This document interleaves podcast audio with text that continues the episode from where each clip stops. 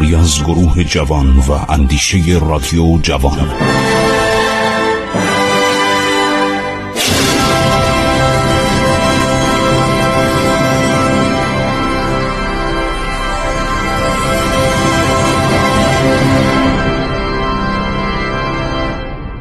بسم الله الرحمن الرحیم.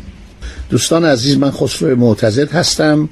با عرض ادب و احترام خدمت شما شنوندگان عزیز رادیو جوان اشاره کردیم که خسرو پرویز شروع کرد به یک سری اقداماتی که محبوبش کنه و در خلال زمانی که خسرو پرویز در تیسفون مستقر شده بود همون ماجرای وهرام چوبین پیش اومد که کشتنش در توطعی عرض شود که او را کشتن.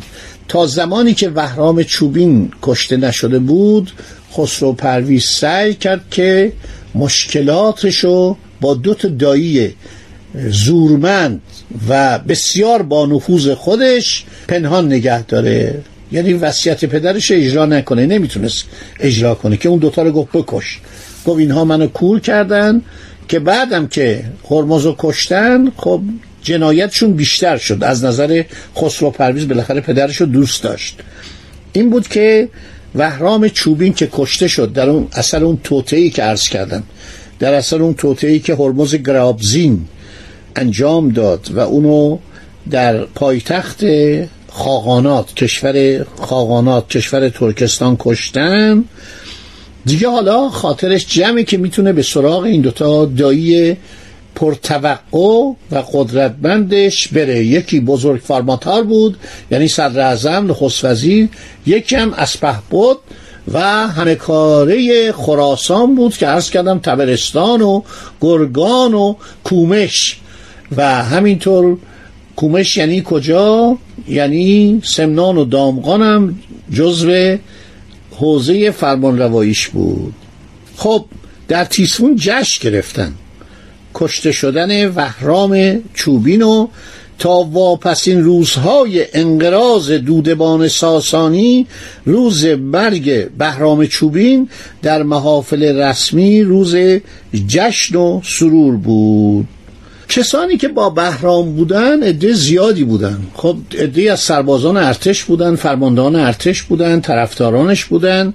اینها در درگاه خاقان عرض شود که نخواستن بمونن. خاقان خیلی به اینا التفات کرد محبت کرد که آقا ببخشید اون قاتل بهرام چوبینم اعدام کرد. گفت شما بمونید. من تمام اون املاکی که به شما دادم حقوقی که به شما میدم بمونید. اینا گفتن نه ما می‌خوایم بریم. ما میترسیم. چون به همین راحتی که سردار ما کشته شد ممکنه یه روز ما هم قتل عام کنید. به زبان دیپلماسی و معدبانه عذرخواهی کردن گفتم بریم کجا؟ گفتیم بریم ایران. گفتن اگر برگردیم ایران ما رو می‌کشن. چون ما علیه خسرو پرویز قیام کردیم از وطن متواریش کردیم. بعدم که رفته به سرزمین عرض شود که روم پناهنده شده. و چه بلاها سرش اومده و اون دوتا داییش آدمای کینتوزی هستن. بهترین کار اینه که ما ایران نریم. کجا بریم؟ بریم به سرزمین دیلم. سرزمین دیلم که حالا بعدا مفصل برای شما صحبت خواهم کرد برای اینکه سرزمین دیلم یعنی قسمت های جنوبی جیلان و مازندران. شما از همین چالوس بگیرید از قسمت های جنوبی مازندران همینطور که برید می‌رسه به عرض شود که رودبار و منجیل و تمام این نواحی رو می‌گفتن دیلم سرزمین دیلم. سرزمین گیل پشت سر اینا بود.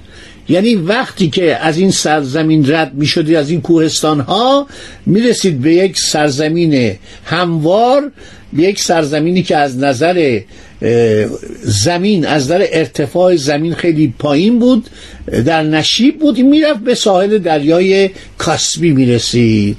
دریای فراخ کرد دریای ورکانه دریای گرگان دریای خزر بنابراین اینها میرن سرزمین دیلم. چون دیلم یک حالت نیمه خود مختار داشته. اقوام بسیار شجاع ورزشکار قد بلند آدم هایی بودن که کشتی می‌گرفتن آدم هایی بودن که الان هم شما در گیلان برید در مازندران برید یک کشتی های انجام میشه. در بعضی از ایام سال پهلوانان میان با هم کشتی می‌گیرن. اینا مردمان خیلی شجاعی بودن. من به موقع خواهم گفت. چون اینا اولین گروهی بودن که اسلام آوردن.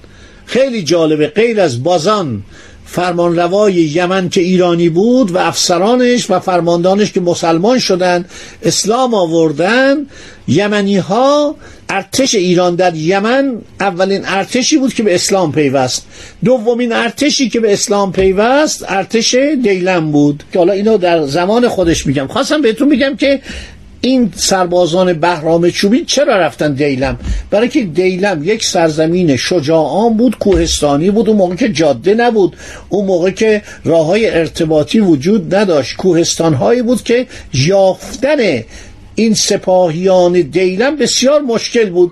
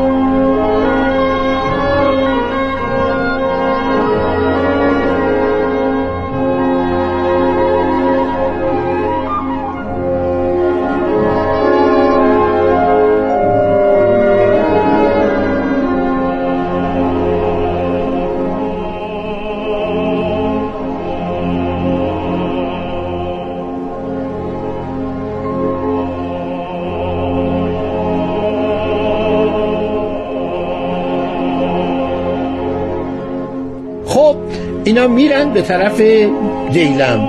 بقایای سپاه بهرام چوبین پس از کسب اجازه از خاقان که اونم دلش می‌خواست اینا برن. گفت اینا دیگه اینجا برای چی ما چار پنج هزار تا سرباز بیگانه رو و افسران بیگانه رو نگاه داشته باشیم؟ شاید اینا بخوان کودتا کنن. اینا حرکت می‌کنن به سوی آموی دریا به راه میفتن آموی دریا یعنی کجا؟ یعنی جیهون.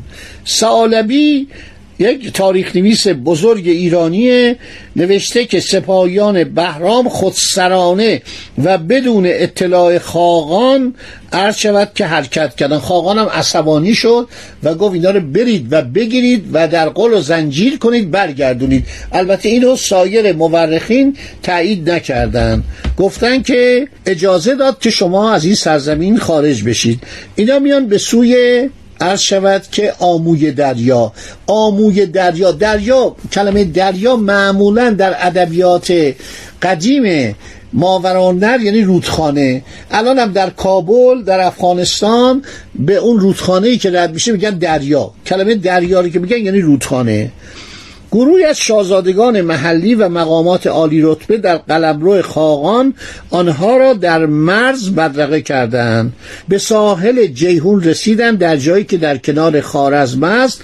به کرانه دیگر گذشتند. سپاهیان ترک آنان را ترک کردند همرزمان بهرام همینطور در کنار رود میان تا به دهانه آن می‌رسن. از اونجا راه گرگان رو در پیش گرفتن به تبرستان رسیدن به مازندران.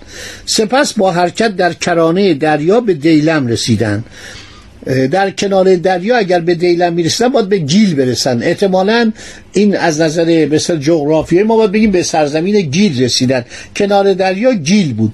در قسمت های کوهستانی الان هم دیلم واقعی اونجاست یعنی شما جنوب مازندران و گیلان همون سرزمین دیلم بوده. خب خسرو دوم نشسته و داره خبر اینها رو گوش میده که اینا کجا رفتن؟ جاسوسان بریت ها پست ها قاست ها خبر می آوردن اینا از دیلمیان اجازه گرفتن که آقا ما سرداران بهرام چوبین بودیم افسران او بودیم سربازای او بودیم. نمی‌خوایم وارد هیته و قلمرو خسرو پرویز بشیم. اجازه می‌دید که ما بیایم تو سرزمین شما. گفتن اشکالی نداره تشریف بیارید. ما از شما پذیرایی می‌کنیم. اونا هم تو ارتش بودن دیگه. بالاخره اونا هم نظامی بودن. از یکدیگر قرار شد پشتیبانی کنن. سپاهیان بهرام پس از برخورداری از حمایت فرمان روایان محلی به خدمت امیران دیلم در آمدن معاش نقدی و روستا و مزرعه گرفتن. یعنی به وضع دهقانان در آمدن و زندگیشون گذشت. دینوری به این اشاره می‌کنه. در اخبار التوال این مسئله رو مفصل میگه که به اینها زمین دادن قریه دادن عرض شود که کشزار دادن و حقوق دادن. معرفتی داشتن. یعنی اون فرمان روایانم ادهی از شاهزادگان ساسانی بودن که از زمان انوشیروان کیوس یکی از پسران انوشیروان بود که اومده بود و در سرزمین های شمالی ایران مستقر شده بود. ارز کردم ایران تقریبا فئودالی بود مثل دوران اروپا در عصر قرون وسطا.